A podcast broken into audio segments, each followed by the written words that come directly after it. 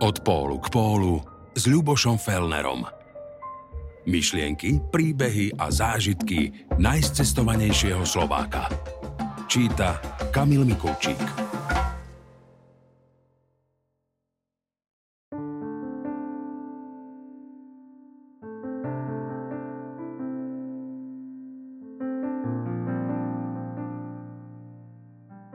Krištof Kolumbus z hrdinu zločinec. Krištofa Kolumba pozná každý. Bol to moreplavec, ktorý objavil pre nás Ameriku. Nový svet. Pred Kolumbovská Amerika je terminus technicus podobne ako obdobie pred Kristom. Stovky rokov bol uctievaný, no v posledných rokoch je mnohými zatracovaný. Berie sa mu všetko, čo dokázal a na svetlo sveta sa vyťahujú jeho omily a krútosť. Ale kde je pravda? Poďme sa pozrieť s nadhľadom a objektívne na život tohto človeka. Poďme sa pozrieť priamo na miesta, ktoré na svojich plavbách navštívil. Aká bola situácia vtedy a ako to tu vyzerá dnes? Veď zda nie je iného cestovateľa, o ktorom by vyšlo viac detských kníh. A propo, ak ide o cestovateľov, Mnohí mená ako Magalieš, Amundsen, nehovoriac o Ibn Batutovi, unikli, ale meno Krištofa Kolumba pozná každý. V posledných rokoch Krištof Kolumbus prechádza pádom doslova z nebies do pekla. Krištof Kolumbus a Marco Polo – Vieme, že Krištof Kolumbus vyrazil na veľkú plavbu v službách nových španielských kráľov potom, ako vyhnali v tzv. rekonkiste z Iberského poloostrova moslimských panovníkov. Zároveň vieme, že bol Janovčan. O jeho mladosti sa priveľa nehovorí. Táto kapitola sa ako si preskakuje. Zrejme aj preto, lebo nie je úplne jasná. Podobne ako Marco Polo, o ktorom vieme, že bol benátsky kupec a pritom sa narodil na ostrove Korčula, aj Kolumbus sa narodil v Janovskej republike, ktorá znamenala o mnoho viac než dnešné mesto Janov. Benátska a Janovská republika boli v danej dobe veľmi silnými stredomorskými ríšami, ktoré často spolu bojovali o prvenstvo v oblasti – Janovčania Marka Póla po jeho návrate z ciest vo vojne zatkli a dva roky strávil v Janovskom väzení, kde napísal svoju knihu Il Milione. Keby túto knihu nenapísal, mladý Krištof by nemal takú silnú inšpiráciu doplávať k veľkému chánovi do Chanbaliku, dnes Peking, o ktorom Marko píše s takým nadšením – Krištof Kolumbus celý život spomínal Marka Póla, aj v čase, keď presviečal španielských kráľov, aby financovali jeho cestu.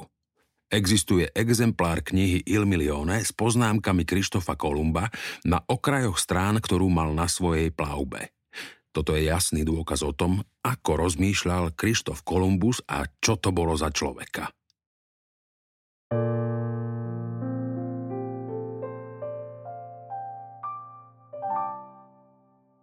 Detstvo a mladosť Krištofa Kolumba Ako som spomenul, o detstve sa toho veľa nevie. Nepoznáme ani len presný dátum jeho narodenia. Narodil sa niekde medzi 25. augustom a 31. októbrom 1451 ako Christoforus Columbus. Keď prechádza mestečkom Algero na severozápade Sardínie po hradbách Bastióny Cristoforo Colombo, tvrdia mi, že Kolumbus sa narodil tu – Sardínia bola zaostalým ostrovom, ale práve Algero prestával aragonský kráľ Ferdinand Aragonský, jeden z dvoch sponzorov výpravy Krištofa Kolumba do Nového sveta. Ferdinand bol iba o pol roka starší než Krištof.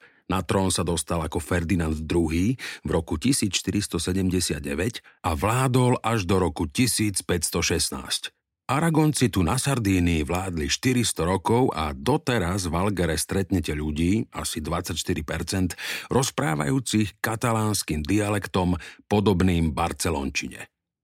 Je to každopádne zaujímavá teória.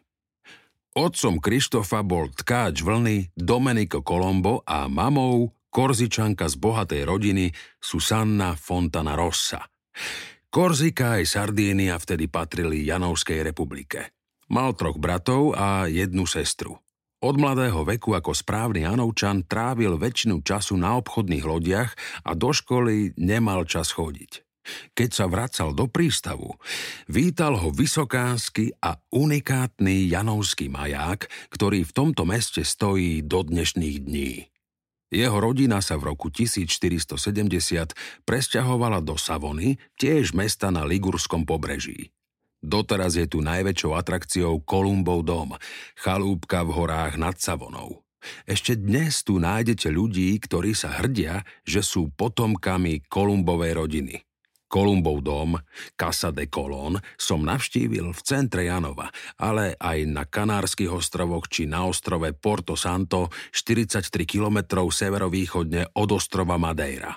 V Dominikánskej republike v hlavnom meste Santo Domingo je hrad Alcazar de Colón, prvý opevnený palác v Amerike. Hneď na začiatku kariéry sa plavil až na sever k britským ostrovom a hovorí sa, že v roku 1477 doplával až na Island. V tomto roku sa presťahoval do Lisabonu, kde žil až do roku 1485.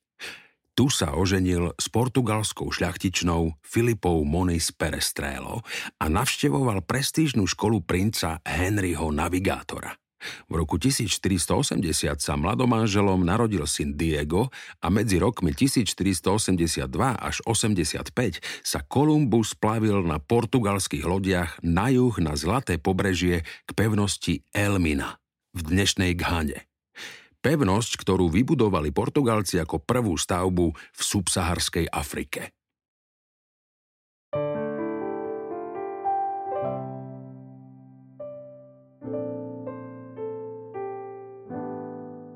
Samouk, ktorý stavil na to, že Zem je guľatá. Kolumbus, aj keď z veľkej miery samouk, bol sčítaný v geografii, astronómii a histórii. Naučil sa po latinsky, portugalsky a kastílsky. Kolumbus čítal nielen Il Milione od Marka Póla, ale aj históriu od Plinia staršieho a Klaudia Ptolemaja z prvého a druhého storočia nášho letopočtu.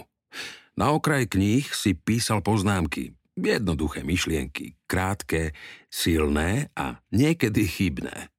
Nebol to učenec, ale bol to muž s ohromnou energiou, ochotný zdolávať prekážky.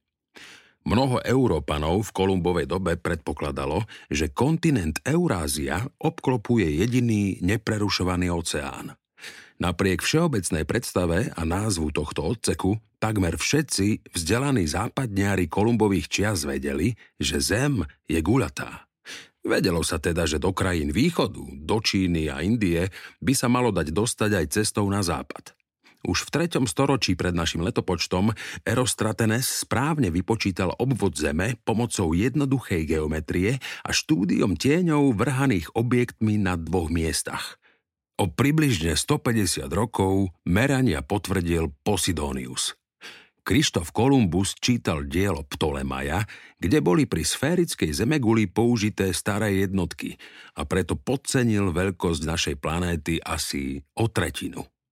To isté sa neskôr stalo Fernajovi de Magaliešovi, pre ktorého bol Tichý oceán nekonečný.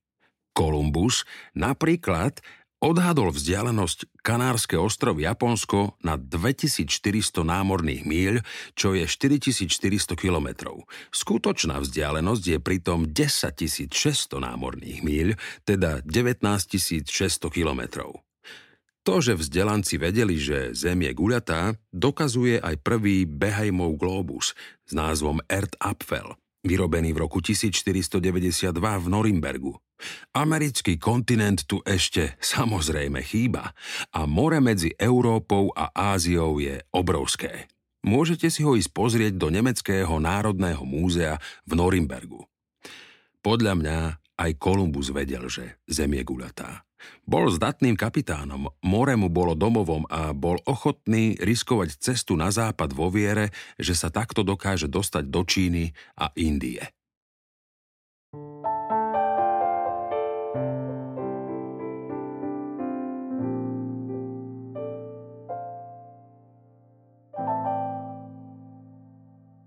Dôvody, prečo sa námorné objavy začali. Až do polovice 15. storočia si Európa užívala bezpečný prechod do Indie a Číny po tzv. hodvábnej ceste. Odtiaľ prúdil cenný tovar. Hodváb, porcelán, korenie, čaj či opiáty. V čase narodenia Krištofa Kolumba bola táto obchodná cesta bezpečná, lebo mier garantovala silná mongolská ríša. V roku 1453 padol Konštantínopol ktorý dobili Osmani, čím definitívne zanikla Byzantská ríša. Mehmed II. dobyvateľ obliehal nedobytné mesto vyše dvoch mesiacov a pád nastal až potom, ako bol zranený janovský žoldnier Giovanni Giustiniani Longo. Ako vidíte, Janov mal v danej dobe cvenk. Inak obrovské kanóny Mehmedovi vyrobil maďarský kovotepec. Pád Konštantinopolu sa považuje za jeden z medzníkov prechodu zo stredoveku do novoveku. Mehmedová administratíva prechod hodvábnou cestou kresťanským obchodníkom zakázala a tovar v Európe tým pádom rapidne zdražel. Kastilská koruna, predchodca Španielska, preto hľadala náhradnú cestu do Indie. Tá sa vtedy považovala za miesto, kde rastie korenie s cenou zlata. K rozhodnutiu podujať sa na riziko námorných plavieb prispelo aj súperenie medzi Portugalskom a Španielskom. Oslobodenie Portugalska, portugalská rekonkista, sa skončila už v roku 1249, čiže 243 rokov pred tou španielskou. Portugalsko si za ten čas upevnilo svoju pozíciu a bolo, aj čo sa týka zámorských plavieb, o krôčik popredu. Vasco de Gama sa síce plavil do Indie okolo Afriky až v roku 1497, teda 5 rokov po Kolumbovi, ale to bol už iba vrchol predchádzajúcich snách. Tak ako dnes šejkovia z Kataru a Abu Dhabi kupujú jeden futbalový klub Premier League za druhým, Portugalci a Španieli súťažili v objavovaní nových území. Portugalský hrad Elmina, teda Castello de Sao Jorge da Mina, už v Vinejskom zálive 10 rokov stál. Bartolomej Diaz sa vrátil v roku 1488 do Lisabonu po tom, čo oboplával mis Dobrej nádeje a juh Afriky. Boj kto z koho vyvrcholil zmluvou z de Sias v roku 1494, keď si tieto dve juhoeurópske krajiny rozdelili vtedy známy aj neznámy svet. Deliaca čiara sa nachádzala asi 470 kilometrov západne od Azorských ostrovov alebo Kapverd. Všetko na východ od nej, teda Ázia a Afrika, mala pripadnúť Portugalsku, všetko na západ, teda novoobjavená Amerika, zase Španielsku. O existencii Brazílie vtedy nikto nič netušil. Bola to doba, keď bolo treba konať rýchlo a Krištof Kolumbus a aj iní moreplavci to využili.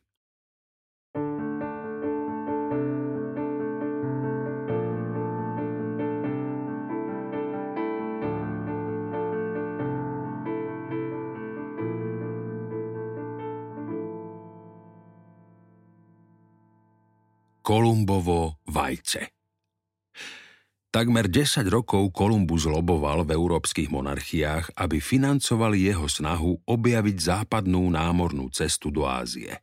V Portugalsku, Anglicku a Francúzsku bola odpoveď rovnaká. Nie. Odborníci tvrdili Kolumbovi, že jeho výpočty sú nesprávne a že plavba bude trvať oveľa dlhšie, než si myslí. A na takú ďalekú cestu neboli vtedy vybavení ani čo sa týka jedla, ani pitnej vody. Nedalo sa to jednoducho realizovať. Zrejme tu vzniklo slovné spojenie Kolumbovo vajce na vyriešenie zložitého, na prvý pohľad neriešiteľného problému. Ak totiž na neriešiteľný problém použijete dôvtip, tak to zrazu ide. Alexander Macedónsky takto rozviazal gordický úzol – Jednoducho ho preťal. A Kolumbus? Poprvý raz toto spojenie spomenul vo svojej knihe francúzsky filozof a osvietenec Voltaire. A to v príhode o návrate Krištofa Kolumba z Veľkej cesty. Podľa dohody, ktorú vopred podpísal s kráľovnou Izabelou Kastílskou, bol vymenovaný za admirála. Na hostine, usporiadanej na jeho počesť, žiarlivý člen kráľovskej rodiny prehlásil, že jeho plavba nebola vôbec náročná a mohol by ju bez problémov podstúpiť hocikto. Po týchto slovách vzal Kolumbus natvrdo uvarené vajce zo stola a požiadal dotyčného aristokrata, aby vajce postavil na špičku. Ani on, ani iní účastníci slávnostnej večere to nedokázali. Kolumbus následne vajce naklepol a bez problémov ho postavil s poznámkou, že ak človek vie, ako na to, úloha je naozaj ľahká. Bolo tomu tak aj vtedy, keď zháňal financie na prvú cestu. Kolumbus všetkým tvrdil, že cesta bude trvať týždeň, maximálne dva.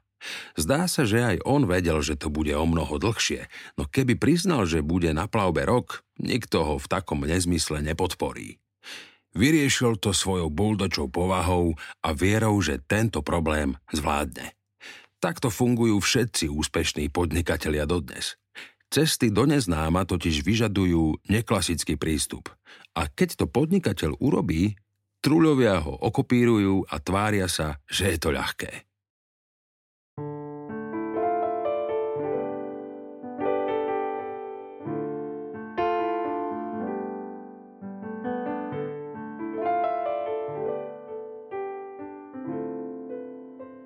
Kolumbus objavil Ameriku. Niekoľkokrát.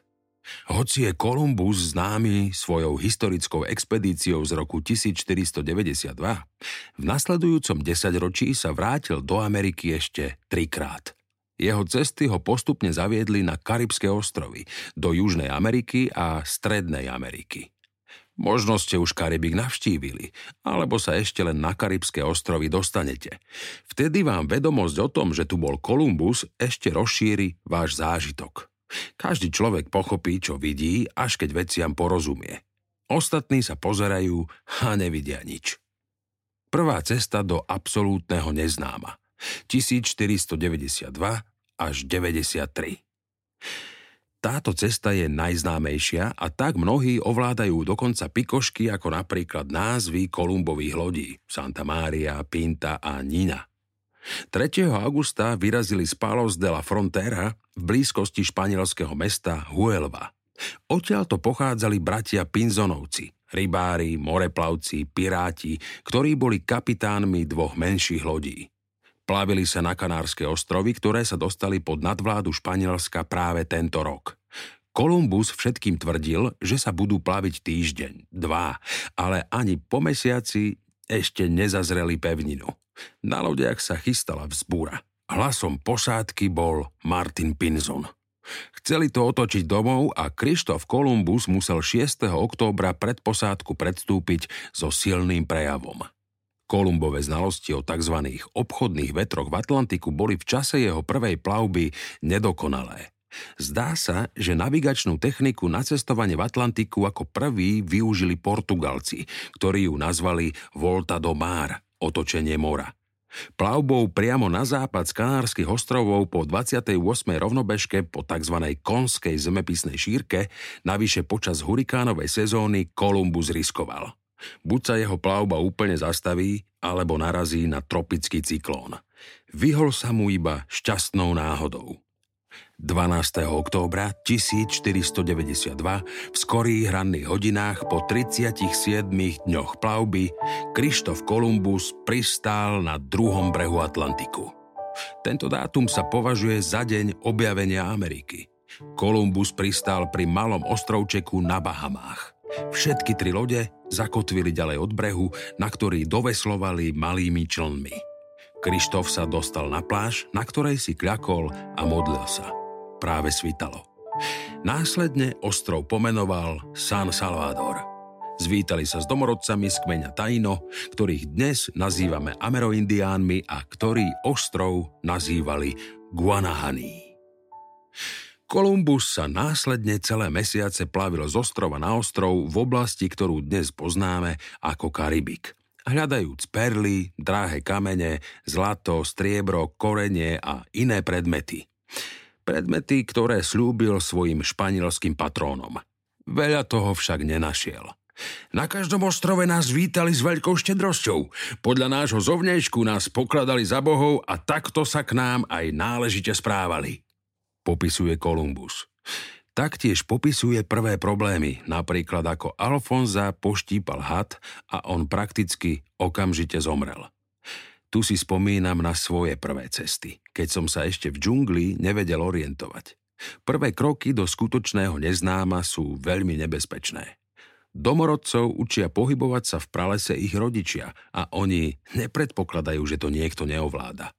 Niekedy sa mi zdá, že existuje čosi ako kmeňové vedomie a aj malé indiánske deti vidia v džungli vždy viac než ja.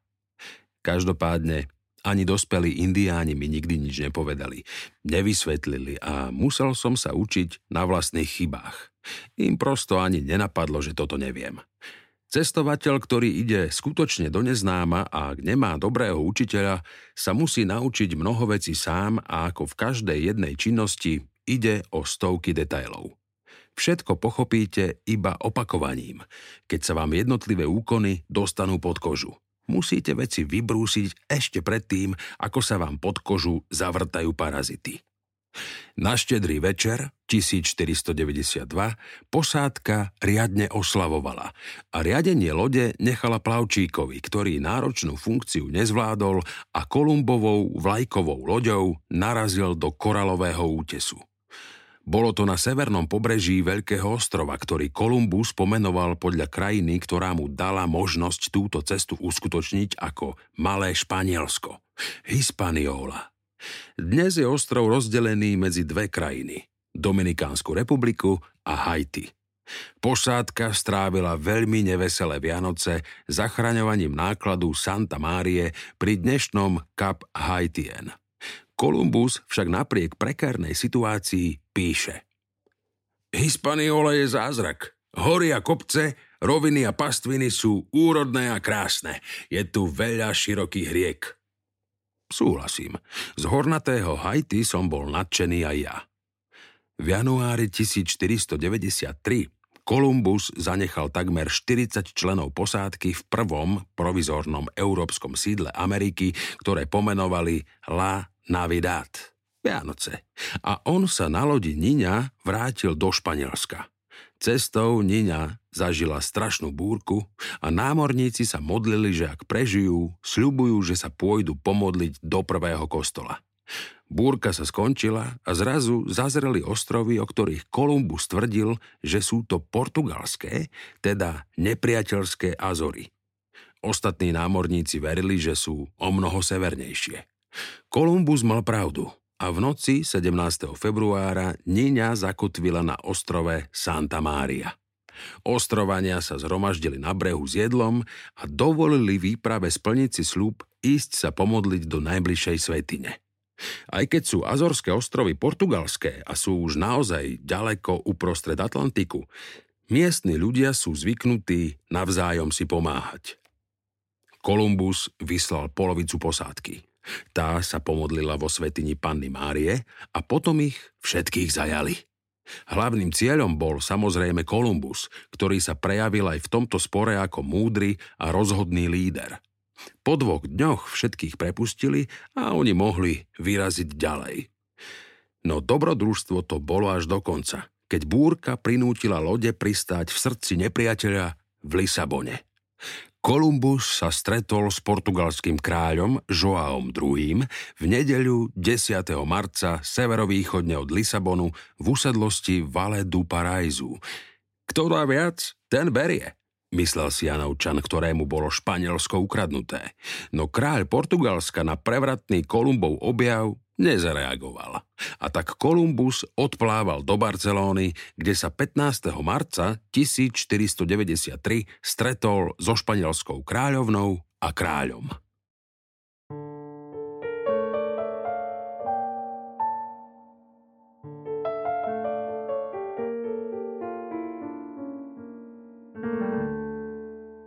Druhá cesta do Indie. 1493 až 1496. Návrat Krištofa Kolumba bol triumfálny. Bol povýšený na admirála a z Niktoša sa stal šľachtic pohybujúci sa v najvyššej spoločnosti. Neohrabane a nezvládajúc intrigy dvora, ale bol tam. Jeho milenka, Beatrice Enriquez de Arana, s ktorou mal syna Ferdinanda, si užívala výslnie sveta. Pápež Alexander VI Kolumba pomenoval ako objaviteľa tzv. Novi Orbis, Novej Zemegule. Oficiálnym účelom druhej cesty bolo obrátiť domorodých Američanov na kresťanstvo. Predtým, ako Kolumbus opustil Španielsko, bol nasmerovaný Ferdinandom a Izabelou, aby udržiaval priateľské báš, láske plné vzťahy s domorodcami. Tento raz vyplával 25. septembra 1493 z mesta Cadiz, ktoré založili kedysi Feničania a kde som viedol svoju prvú bubo výpravu už v lete 1993. Druhá cesta trvala o mnoho dlhšie než prvá a bola aj o mnoho grandioznejšia. Dve veľké lode, Naos a 15 karavel – už 3. novembra 1493 pristál pri drsných svahoch ostrova Dominika, nie Dominikánska republika. Je to ekologický ostrov, o ktorom sa hovorí, že je jediný, ktorý by dnes Kolumbus ešte spoznal. Bubo sem realizovalo zájazdy ako prvá cestovná kancelária na Slovensku a v Čechách a mnoho našich sprievodcov odvtedy prešlo ostrov krížom krážom – Šofér, statný černoch menom Izrael, ktorý nás tu prepravuje, vozieval aj Johnnyho Deppa, keď tu natáčali prvých pirátov z Karibiku. Filmári si vybrali v Karibiku najkrajšie a ešte neopozerané lokácie. Na tomto panenskom ostrovnom štáte nájdete aj posledných indiánov Karibiku, Karibov. My v Bubo si každoročne dáme tú námahu a chodíme k týmto indiánom a podporujeme ich kúpových výrobkov častokrát za predražené ceny.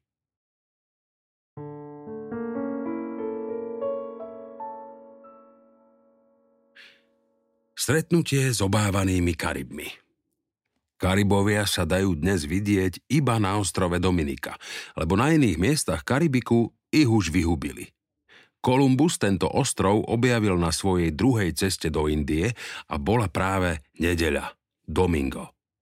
Španieli nejavili o ostrov záujem a neskôr Briti s Francúzmi podpísali dohodu, že ostrov nechajú domácim Karibom. Podľa nich dostalo Karibské more svoj názov a z ich mena vznikol aj pojem kanibal. Pre zvláštne zvyky, ako narábali so svojimi nepriateľmi. Indiáni kmeňa Tajno a Aravak boli mierumilovní hospodári, lovci a zberači, ale z Karibov išiel strach – Prechádzame krížom Dominikov úplne na druhú stranu, nefalšovanou džungľou. Skáču tu gigantické žaby, mimochodom miestna pochúťka. Musíme uznať, že tvrdenie, že Dominika je jediným ostrovom, ktorý by Krištof Kolumbus ešte spoznal, je zrejme pravdivé. Karibovia v čase španielských konkistadorov obývali Malé Antily a časti susedného juhoamerického pobrežia, odkiaľ pochádzali. V čase Kolumba vytláčali mierumilovné kmene indiánov tajno a pre Španielov to boli výrazní súperi, nemilosrdní bojovníci. Zaujímam sa o prvé objavné cesty a tie historky, ktoré sa popisujú na výpravách Krištofa Kolumba či Vasca Nunes de Balbou, budia hrôzu aj dnes. Karibovia boli námorníkmi, výbornými navigátormi, ktorí podnikali vzdialené nájazdy vo veľkých kanoe. Nie polnohospodárstvo, ale vojna bola ich hlavnou činnosťou. Vnútorné konflikty boli bežné. Neexistoval žiadny dôležitý náčelník, vojenská organizácia alebo hierarchická štruktúra.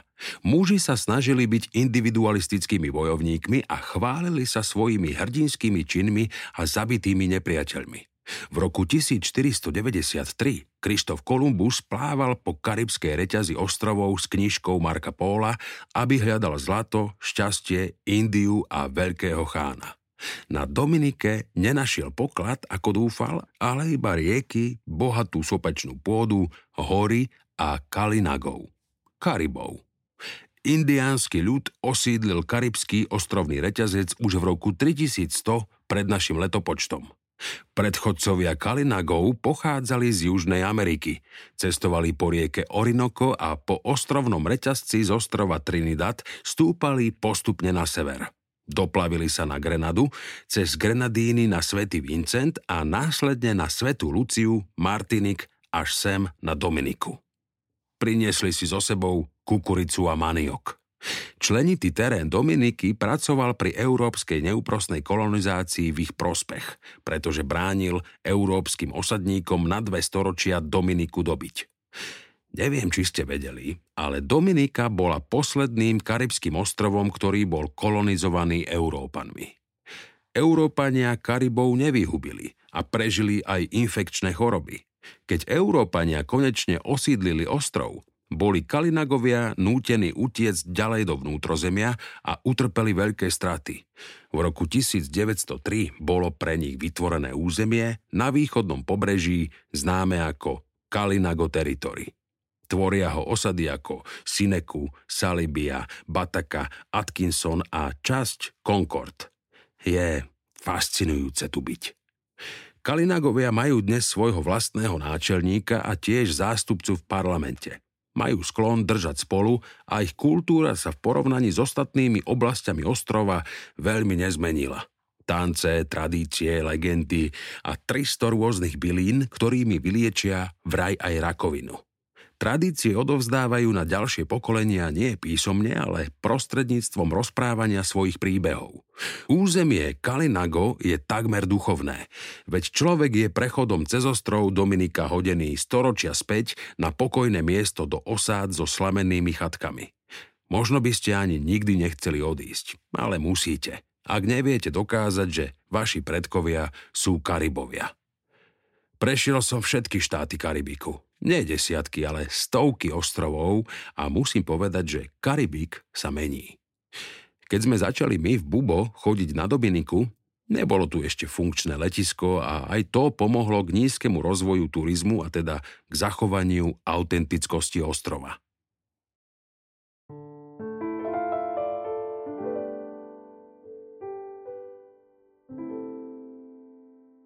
Následne Kolumbus objavil ostrovy Malých Antil ako Guadalupe, Antigua, Saint Martin, Saint Croix, americké panenské ostrovy, Virgin Gorda, britské panenské ostrovy a preplavil sa do Veľký Antil a objavil Puerto Rico. Kolumbus to mal odtiaľ iba kúsok k ostrovu Hispaniola do osady Navidad, ale nikoho z posádky nenašli živého. Časť výpravy sa chcela pomstiť, ale Kolumbus nechcel vendetu, vedel, že by to nikam neviedlo. Kolumbus opustil Hispaniolu až 24.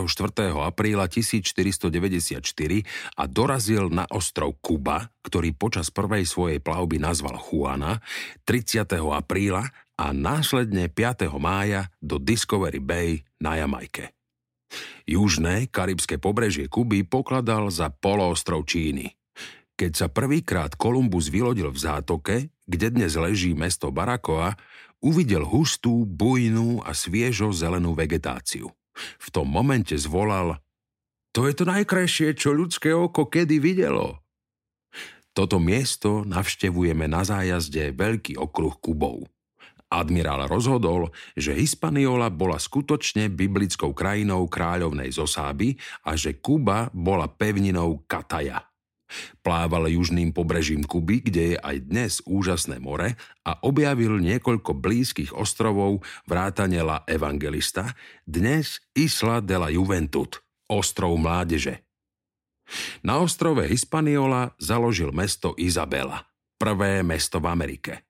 Mesto je 42 km západne od mesta Puerto Plata a susedí s dedinou El Castillo. Oblasť dnes tvorí Národný historický park. Admirál odišiel z La Izabela do Španielska 10. marca 1496 a nechal svojich bratov Bartolomeja a Diega, aby sa o osadu starali.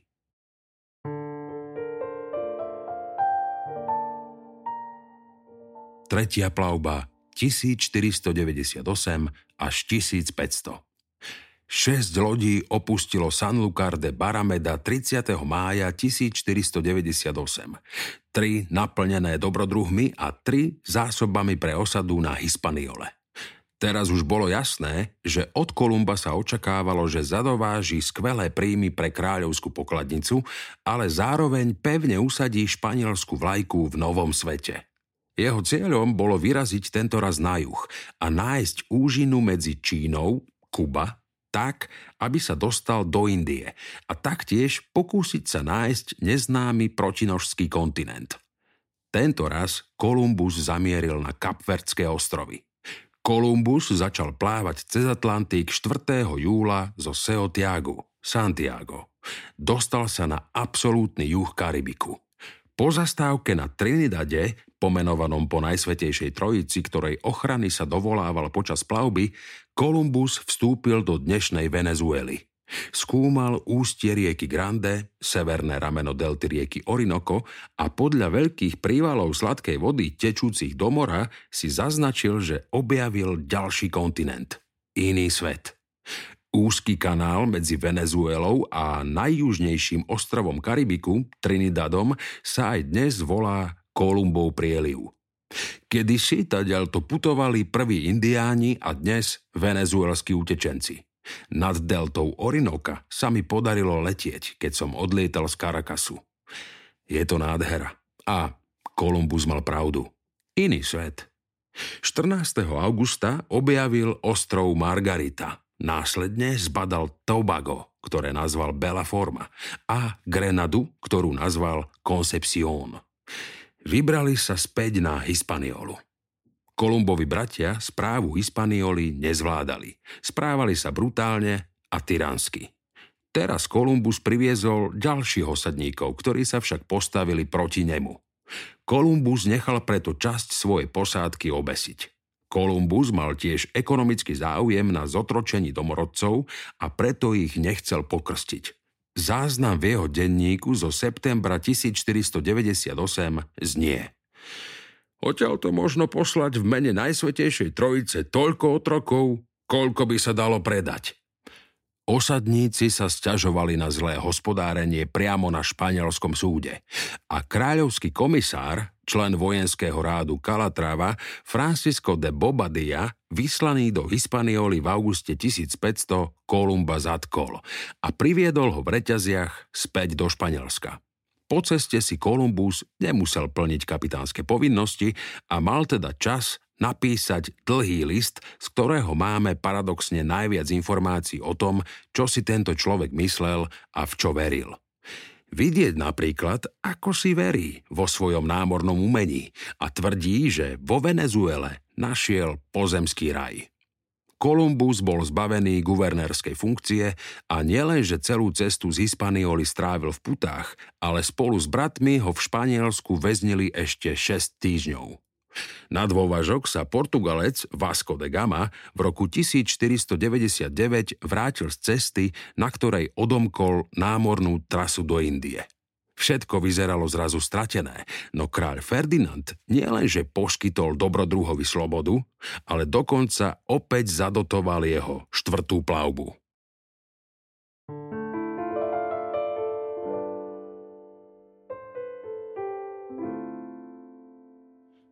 Štvrtá objavná plavba 1502 až 1504 Zohnať financie na štvrtú výpravu nebolo ľahké, no nakoniec Kolumbus dostal poslednú šancu nájsť Melacký prieliv do Indického oceánu. 14. marca 1502 teda Kolumbus započal svoju štvrtú plavbu so 147 mužmi a s prísnymi príkazmi kráľa a kráľovnej, ktoré mu nariadovali nezastavovať sa na Hispaniole, ale hľadať západný prechod okolo Číny do Indie. Skúsený Kolumbus využil na svojej štvrtej plavbe cez Atlantik pasáty a cestu zvládol za svižných 20 dní. Prešiel okolo nádhernej svetej Lucie a už 15. júna pristáli na ostrove Martinik. Kolumbus videl, že sa schyluje k hurikánu a tak zamieril na Hispaniolu napriek tomu, že tam mal zakázané pristáť. Do Santo Dominga dorazil 29. júna, ale guvernér odmietol vypočuť jeho varovanie pred búrkou a nedovolil mu vylodiť sa. Hurikán naozaj prišiel a mal devastačné účinky na všetky lode. Kolumbus preskúpil svoje mužstvo a 30. júla 1502 pristál poprvý raz pri pobreží Strednej Ameriky, konkrétne v dnešnom Hondurase. Jeho mladší brat Bartolomej, ktorý v Lisabone začal svoju kariéru ako výrobca atlasov, tu našiel domorodých obchodníkov, zrejme vyspelých majských indiánov. Cestujte z Bubo, uchom po mape. Rozhovory najcestovanejších Slovákov, informácie od profesionálov, ale aj diskusie na najrôznejšie témy. Kde sú najkrajšie pláže Tajska? Kedy vyraziť do Tanzánie? Ako chutí Irán? Dozviete sa v podcaste Uchom po mape. Kolumbus strávil veľa času v dnešnom Hondurase, Kostarike a Nikarague a hľadal priechod do ďalšieho oceánu. Myslel si, že indického. No, neúspešne. Potom ich zastihla najväčšia búrka, akú kedy Kolumbus zažil. Hurikánová sezóna je v Karibiku v takomto čase každoročne, no Kolumbus to vtedy nevedel. Preplávali do dnešnej Panamy, kde je šia Ameriky najúžšia a v januári 1503 zakotvili v ústí rieky Belén 100 kilometrov západne od mesta Kolon, kde sa dnes začína Panamský prieplav. Po rieke sa neskôr plavili do vnútrozemia. Indiánsky náčelník El Kibian však Španielov odrazil. Keď sa pozriete na mapu, vidíte, že Kolumbus bol blízko toho, aby ako prvý uvidel Tichý oceán. Nakoniec sa to podarilo až Vaskovi Nunézovi de Balboa a to 25. septembra 1513. Dnes sa po ňom okrem piva volá aj mena v Paname. Zničený Kolumbus opustil brehy amerického kontinentu, aby sa sem už nikdy nevrátil. Plavil sa povedľa Kajmanských ostrovov, ktoré pomenoval Las Tortugas, podľa početných korytnačiek, ktoré sú tu v čistúčkom mori mimochodom do dnešných dní. V polovici roka 1503 uviazol na Jamajke. Opustila ho polovica posádky a ostrovania mu odopreli jedlo. Pri Kolumbovi však opäť stáli nebesá, lebo vedel, podľa nemeckého astronóma Regio Montanusa, že 29. februára 1504 príde zatmenie mesiaca a tak varoval ostrovanov, že jeho boh je rozrušený tým, že mu odmietajú dodať jedlo a že mesiac výjde zapálený hnevom, ako prejav Božej nevôle. V stanovenú noc zatmenie stmavil mesiac a zmenilo ho na červený. Vydesení ostrovania doniesli výprave zásoby a prosili Kolumba, aby požiadal svojho boha o milosť. Kolumbus na Jamajke strávil rok, kým sa mu podarilo opraviť lode a vyraziť. Bolo to drsné obdobie vzbúr a vnútorných bojov. V jednom dueli spolu bojovali v šermierskom súboji Francisco de Porras s Kolumbovým bratom Bartolomeom. Ten vyhral no daroval súperovi život. Zničená časť výpravy sa vybrala konečne domov. Nebol to triumfálny návrat.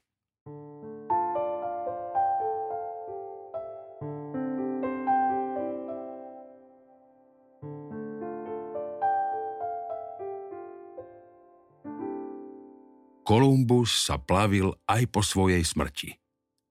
Bolo by nesprávne predpokladať, že Kolumbus strávil posledné dva roky svojho života v chorobe, chudobe a zabudnutí.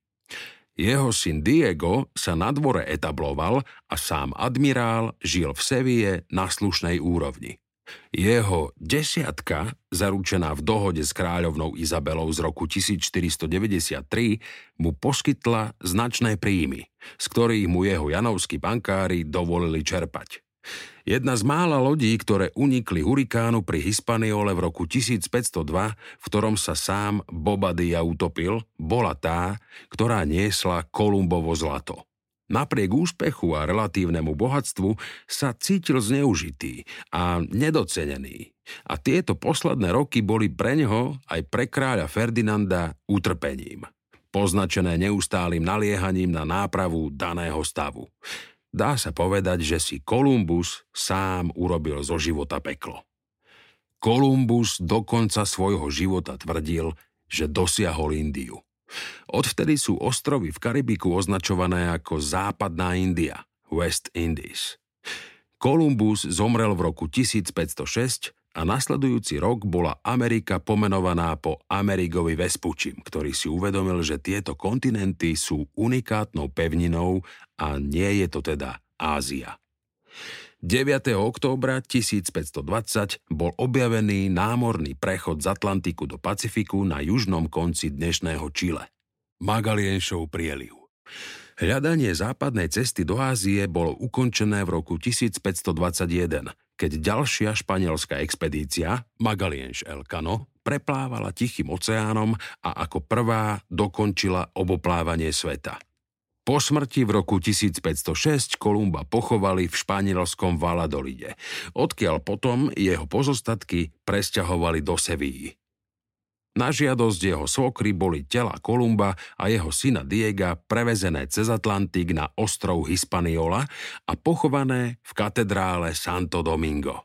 Keď Francúzi obsadili ostrov v roku 1795, Španieli presunuli pozostatky moreplavca na Kubu a po španielsko-americkej vojne v roku 1898 ich vrátili do Sevilly.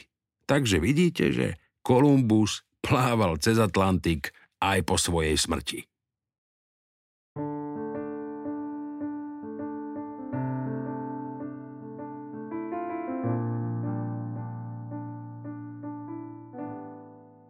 Krištof Kolumbus nebol prvý. Dnes už vieme, že Krištof Kolumbus nebol v Amerike prvým Európanom. Vikingovia kolonizovali oblasti Severnej Ameriky počnúť s Grónskom už v roku 986 a syn Erika Červeného, Leif, nazývaný aj šťastný, bol veľmi pravdepodobne prvým Európanom, ktorý v roku 1021 doplával do Ameriky a nazval ju Vinland, krajina vína. Ako si sa na to zabudlo?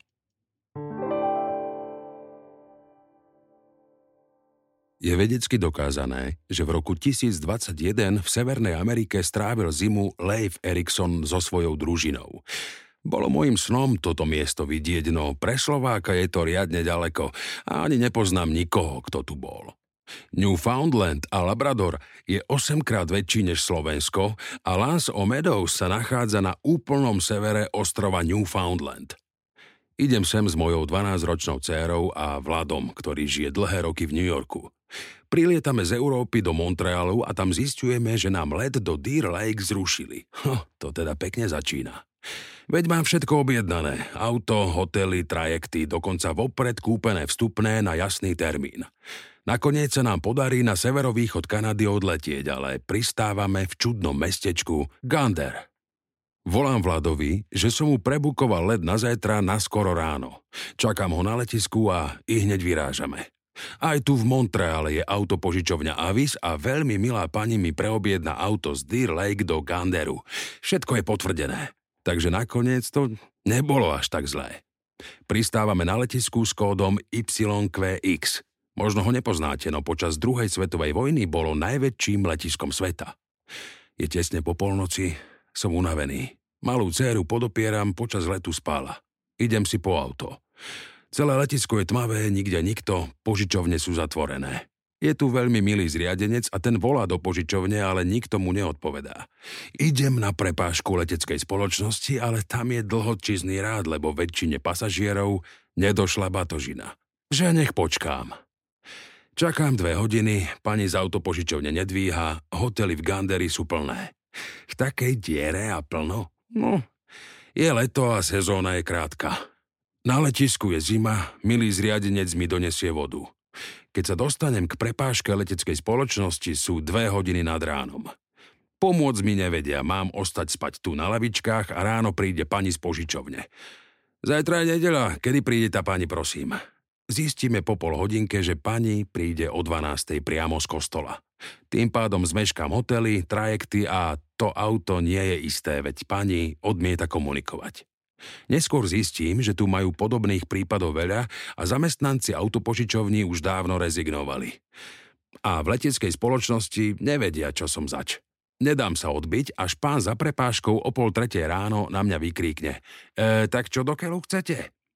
Viem, že o takomto čase musím dať jednoduchú odpoveď. Chcem taxík do Deer Lake, na letisko, kam ma mala vaša spoločnosť doručiť predtým, než ste zrušili let. Taxíky tu nemáme, neexistujú a už vôbec nie o tretie ráno, hovorí presvedčivo. Viem, že taxíky tu nemáte, ale jedna spoločnosť tu je. Vopred som si od milého zriadenca zistil situáciu. Ale taký taxík bude stáť aj 500 dolárov, pokračuje pán za prepáškou. No a to mi preplatí vaša spoločnosť, poviem jasne.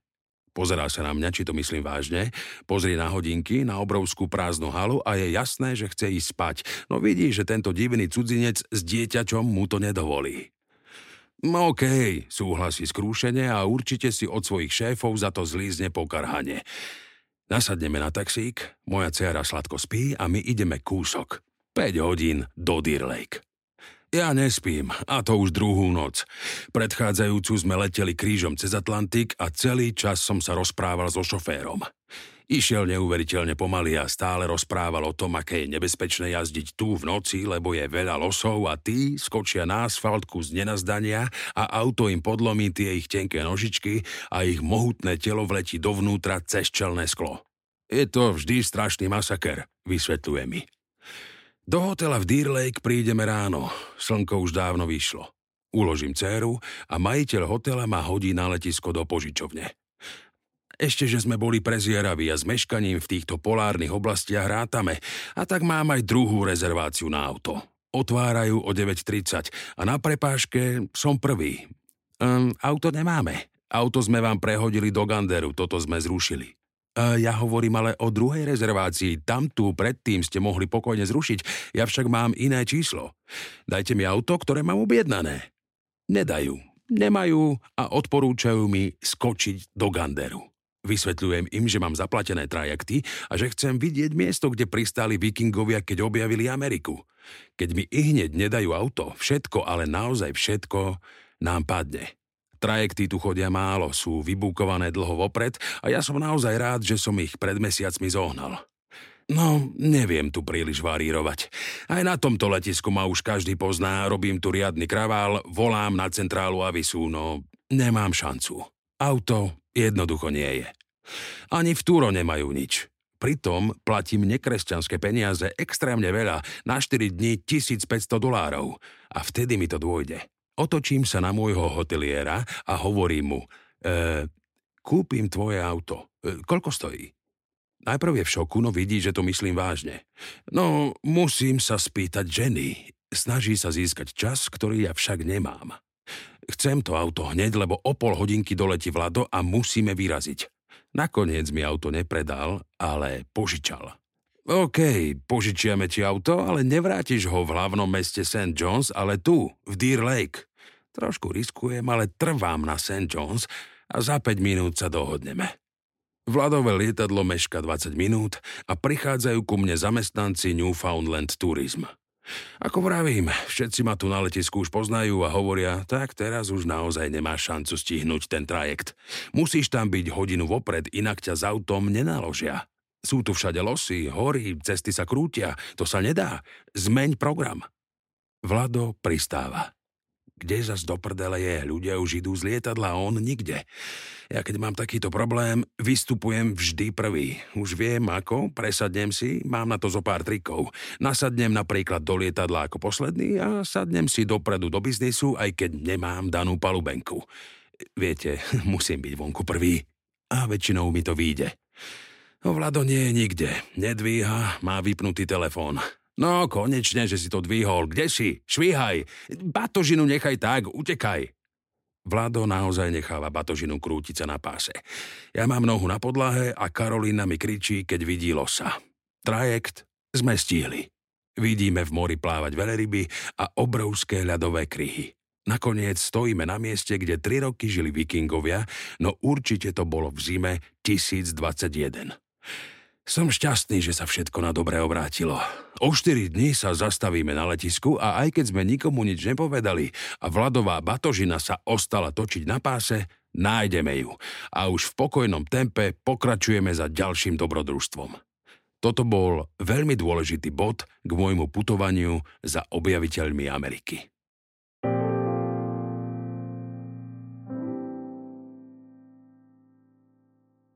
Nóri si udržiavali prítomnosť v Severnej Amerike stovky rokov, ale ich kontakty medzi severoamerickými osadami a Európou sa začiatkom 15. storočia takmer zastavili a informácie vybledli.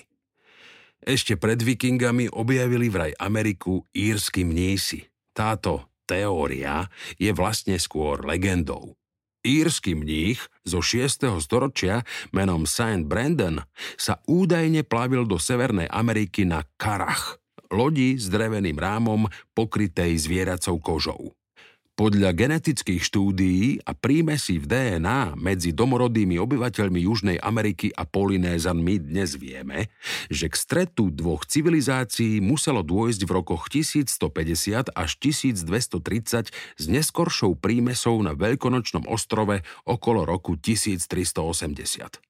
Polynézania boli skvelí moreplavci a evidentne tu určitý kontakt byť musel. Aj prítomnosť sladkých zemiakov, ktoré sú pôvodom z Južnej Ameriky, na mnohých polinéskych ostrovoch už v čase príchodu prvých Európanov je dôkazom určitých vzájomných kontaktov. Lingvisti dokonca našli podobné slová u novozélandských Maurov a indiánov z kmeňa Mapuche v južnom Čile. Pred Krištofom Kolumbom boli v Amerike zrejme aj Afričania. Spomínam to v blogu o najbohatšom mužovi sveta Mansa Musovi. Kráľom ho urobil jeho brat Mansa Abu Bakr II, ktorý nechal všetko bohatstvo, aby si splnil veľký sen preplávať oceán. Lode nechal vyrobiť skúseným lodníkom na jazere Čad. Plavilo som sa po tomto jazere v roku 2010 a ani neviem, či to po mne nejaký Slovák ešte zopakoval. Ak nejakého poznáte, dajte vedieť. Bola to jedna z mojich najkrajších jazerných plavieb. Cesta do minulosti ľudstva. Náčelník tu mal namiesto strážneho psa krokodíla. Títo malískí králi netrochárili a Mansa Abu Bakr II dal postaviť 2000 lodí a vyplával s nimi do Ameriky v roku 1311 bezmála 200 rokov pred Kolumbom. No aj pred touto zaznamenanou plavbou vraj kontakty medzi Afrikou a Amerikou existovali. Hovorí sa, že v egyptských múmiách našli vedci kokain. Africké lepky sa vraj našli v starých hroboch Olmekov či v Monte Albán, kam na našom zájazde Veľký okruh Mexikom dlhé roky chodíme.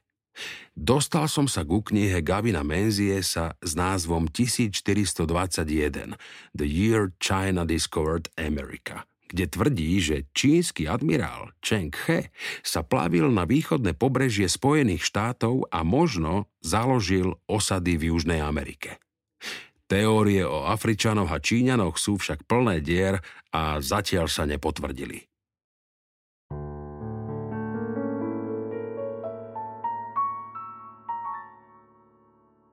Otec obchodu s otrokmi, choroby a kolonizácia.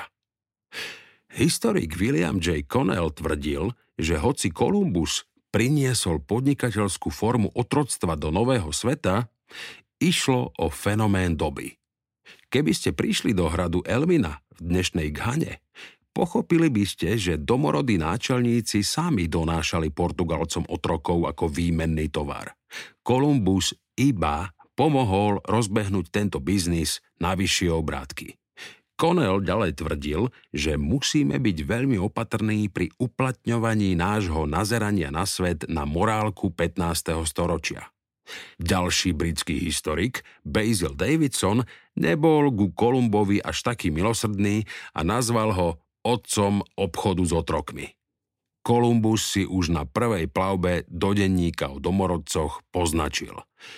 Priniesli nám papagáje a oštepy a mnoho iných vecí, ktoré sme vymenili za sklenené korálky a zvončeky. Sú dobre stavaní a majú pekné črty. Nenosia zbrania, nepoznajú ich, lebo keď som im ukázal meč, vzali ho za ostrie a z nevedomosti sa porezali. Nepoznajú železo. Boli by z nich skvelí sluhovia. S 50 mužmi by sme si ich všetkých mohli podmaniť a prinútiť ich, aby robili, čo len chceme. Keď Európania neskôr vybudovali v Amerike plantáže bavlny a cukrovej trstiny, zotročili viac ako 12 miliónov Afričanov, aby na nich pracovali.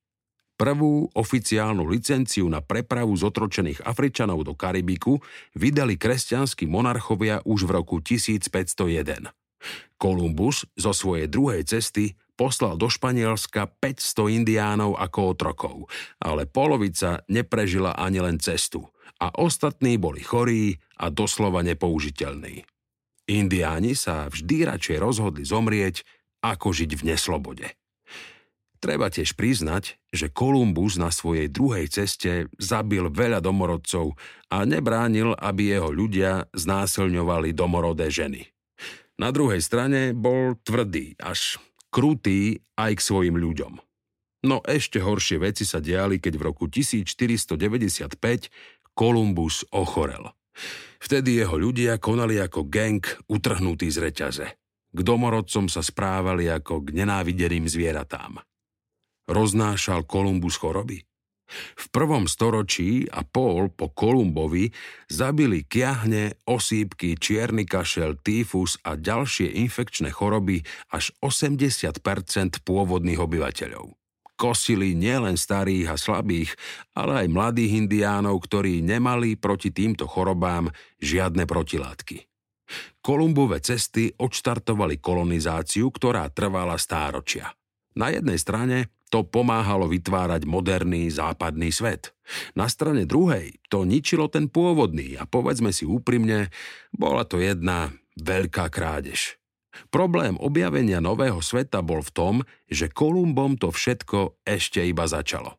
Hernán Cortés v roku 1519 dobil Astécku ríšu a to, čo konkistádor vykonal, sa nedá inak pomenovať ako zverstvo. No ešte horší bol Francesco Pizarro, ktorý na svojej tretej výprave v roku 1531 zdevastoval vyspelú ríšu Inkov doslova odporným spôsobom. Našťastie Makču Pikču nenašiel.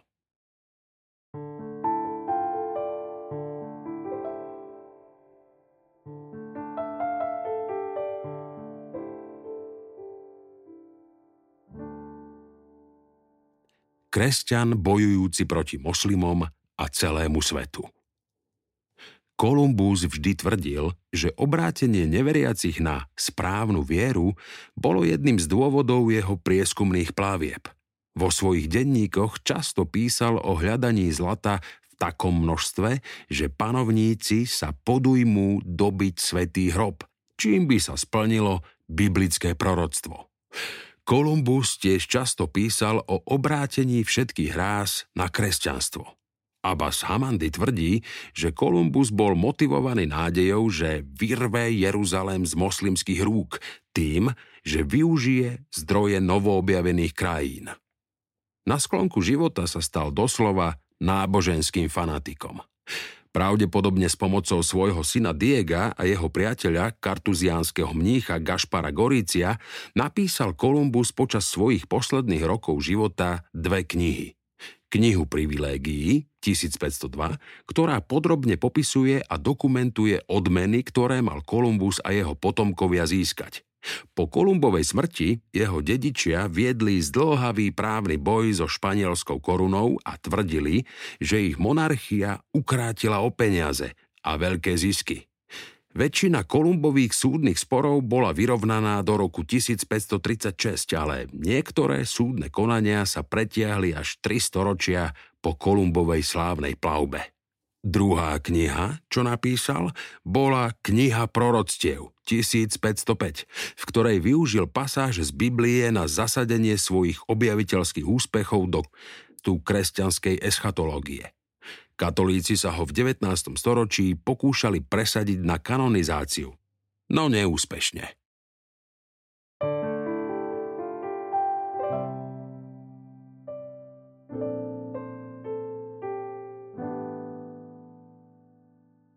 Epilóg Či bol Kolumbus dobrý alebo zlý, nechám na vaše posúdenie. Odvahu, cieľavedomosť a húževnatosť mu každopádne uprieť nemožno. Kolumbové plavby sa považujú za prelomový bod v dejinách a označujú začiatok globalizácie. Následne sme vo svete zaznamenali masívnu výmenu zvierat. technológií, nerastného bohatstva, myšlienok a chorôb. Po Kolumbovi je dnes v Amerike pomenovaných veľa regiónov, napríklad najzápadnejšia provincia Kanady, Britská Kolumbia, či dokonca celá krajina, Kolumbia. Nebyť objavných ciest do Ameriky, nemáme zemiaky a bez nich by sme ani my nemali poriadne brinzové halušky. V Peru som navštívil múzeum, kde majú 400 druhov zemiakov a práve z tejto krajiny sa k nám táto nenáročná plodina dostala – Okrem zemiakov sme však z Ameriky doniesli aj papriky a paradajky. Zo svojej druhej výpravy doniesol Krištof Kolumbus kukuricu. Viete si dnes bez týchto plodín predstaviť život? Krištof Kolumbus ako prvý opísal tabak. Ja som nefajčiar, fajčím maximálne cigary. A dobrá kohyba, v indiánskom jazyku kmeňa tajno znamená toto slovo tabak, je slasťou. Ak za slasť nepovažujete cigaru, možno vás osloví čokoláda. Z Južnej Ameriky máme aj chinín, ktorý bol dlhé roky jediným liekom proti malárii. Z niektorých amerických plodín sme vytvorili národné jedlá a nejde iba o prípad našich halušiek. Talian si bez paradajky nedokáže predstaviť život. Maďar bez papriky guláš, Rakúšan bez zemiakov svoj viedenský rezeň. A Afrika prežíva vďaka kasave, ktorá bola tiež dovezená z nového sveta. Keď som sedel zrejme v najznámejšej jachtárskej krčme sveta, v Peter Cafe v meste Horta na Azorských ostrovoch, jeden kapitán, ktorý mal na čiapke nápis Kristobal Kolón, mi vysvetľoval – Najväčšou zásluhou Kristofa Kolumba nebolo to, že objavil nový svet a doniesol nám tabak, ale to, že dokázal preplávať krížom Atlantik a vrátiť sa živý. V danej dobe to bol obrovský risk a Kolumbus to proste dal.